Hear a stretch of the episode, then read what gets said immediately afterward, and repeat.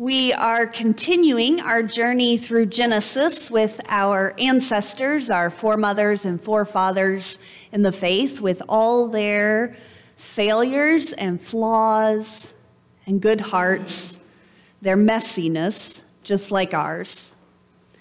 And today we move from the next into the next generation. We've been with Abraham and Sarah for weeks now, and now we move to Isaac, his wife Rebekah and their children. Our reading is from Genesis 25. Isaac prayed to the Lord for his wife, since she was unable to have children. And the Lord was moved by his prayer, and his wife Rebekah became pregnant. But the boys pushed against each other inside of her. And she said, If this is what it's like, why did it happen to me? Which I think every pregnant person asks at some point. So she went to ask the Lord, and the Lord said to her, Two nations are in your womb, two different peoples will emerge from your body. One people will be stronger than the other, the older will serve the younger. When she reached the end of her pregnancy, she discovered she had twins. The first came out red all over, clothed with hair, and she named him Esau. Immediately afterward, his brother came out gripping Esau's heel, and she named him Jacob. Isaac was 60 years old when they were born. When the young men grew up, Esau became an outdoorsman who knew how to hunt. And Jacob became a quiet man who stayed at home. Isaac loved Esau because he enjoyed eating game. But Rebekah loved Jacob. Once, when Jacob was boiling stew, Esau came in from the field hungry and said to Jacob, I'm starving. Let me devour some of this stew. That's why his name is Edom. Jacob said, Sell me your birthright today. Esau said, Since I'm going to die anyway, what good is my birthright to me? Jacob said, Give me your word today. And he did. He sold his birthright to Jacob. For the wisdom of God in Scripture, for the wisdom of God among us, the wisdom of God within us. Thanks be to God. Esau is the older brother, maybe just by a few minutes, but the older brother. But God chooses Jacob, who is not the older brother. And there's very little about Jacob that's morally edifying. He's willing to trust in God's promises and he works hard, but he is also a liar and a manipulator and an extortionist. And yet, God chose him even before he was born, in spite of the fact that he was the younger brother. God chose him, in spite of his serious lack of character. God chose him. A friend once told me about going to see a monk whom he dis- deeply respected and was a little in awe of. He would hang on every word this man said. And so he asked him on this visit, What have you been thinking about? The monk said, I have been meditating on the deficiencies of God. The deficiencies of God? My friend asked. And he said, Yes. God has a very poor memory, always forgetting our sins. And God is very bad at math, leaving the 99 for the one. And God is bad at payroll, paying those who only work an hour as much as those who work eight. God is wasteful, scattering seed no matter what kind of ground it is. And here's another deficiency of God God seems to have very poor judgment when picking teams.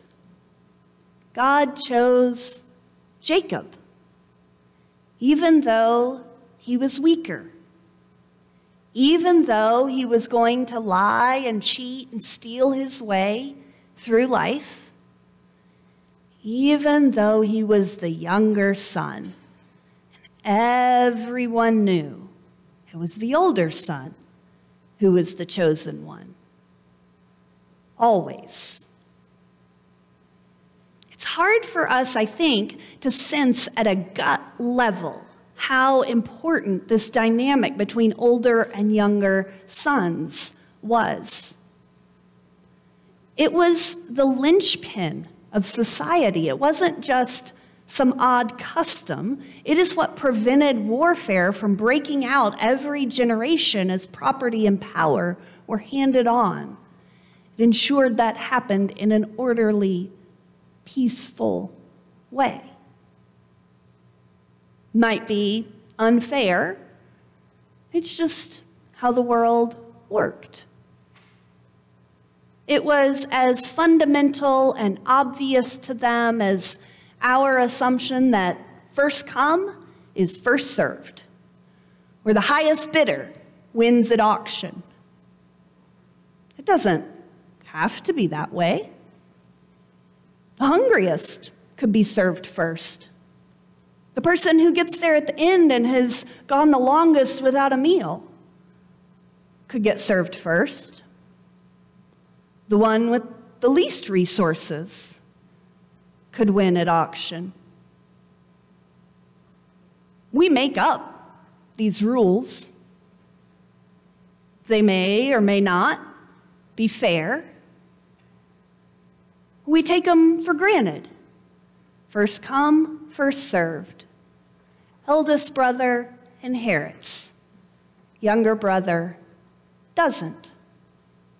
It's just the way the world works. And then God comes, and God does what God does and mucks things up.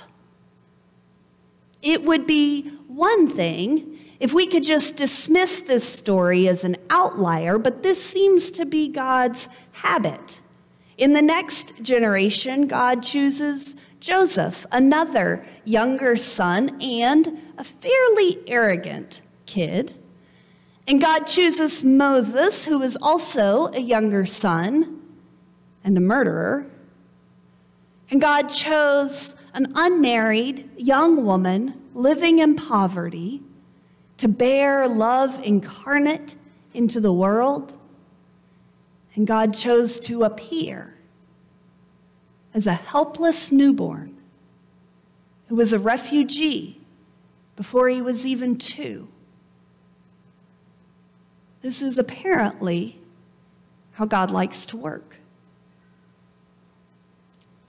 In one paraphrase of the Bible, Paul put it this way God deliberately chose people that the culture overlooks and exploits and abuses, chooses the nobodies to expose the hollow pretensions of the somebodies. God loved Esau. I completely believe that. Love is not a zero sum game, it always expands. God loved Esau, and Esau grew and prospered, and by all accounts, had a good life and many descendants. But God's love wasn't content to stop there, resting on the oldest or the most upright. It turns pretty much everything upside down. When I'm picking players for kickball, I want the strongest players on my team first, and then the nicest, and then, you know, the kids who get left for last. Which, to be honest, that was actually me. I never got to pick teams. I was the kid on the sidelines. But we work so hard to be strong enough, good enough, worthy, to be loved.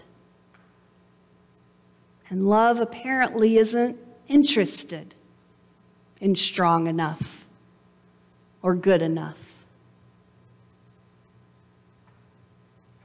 What if we looked at the world like that?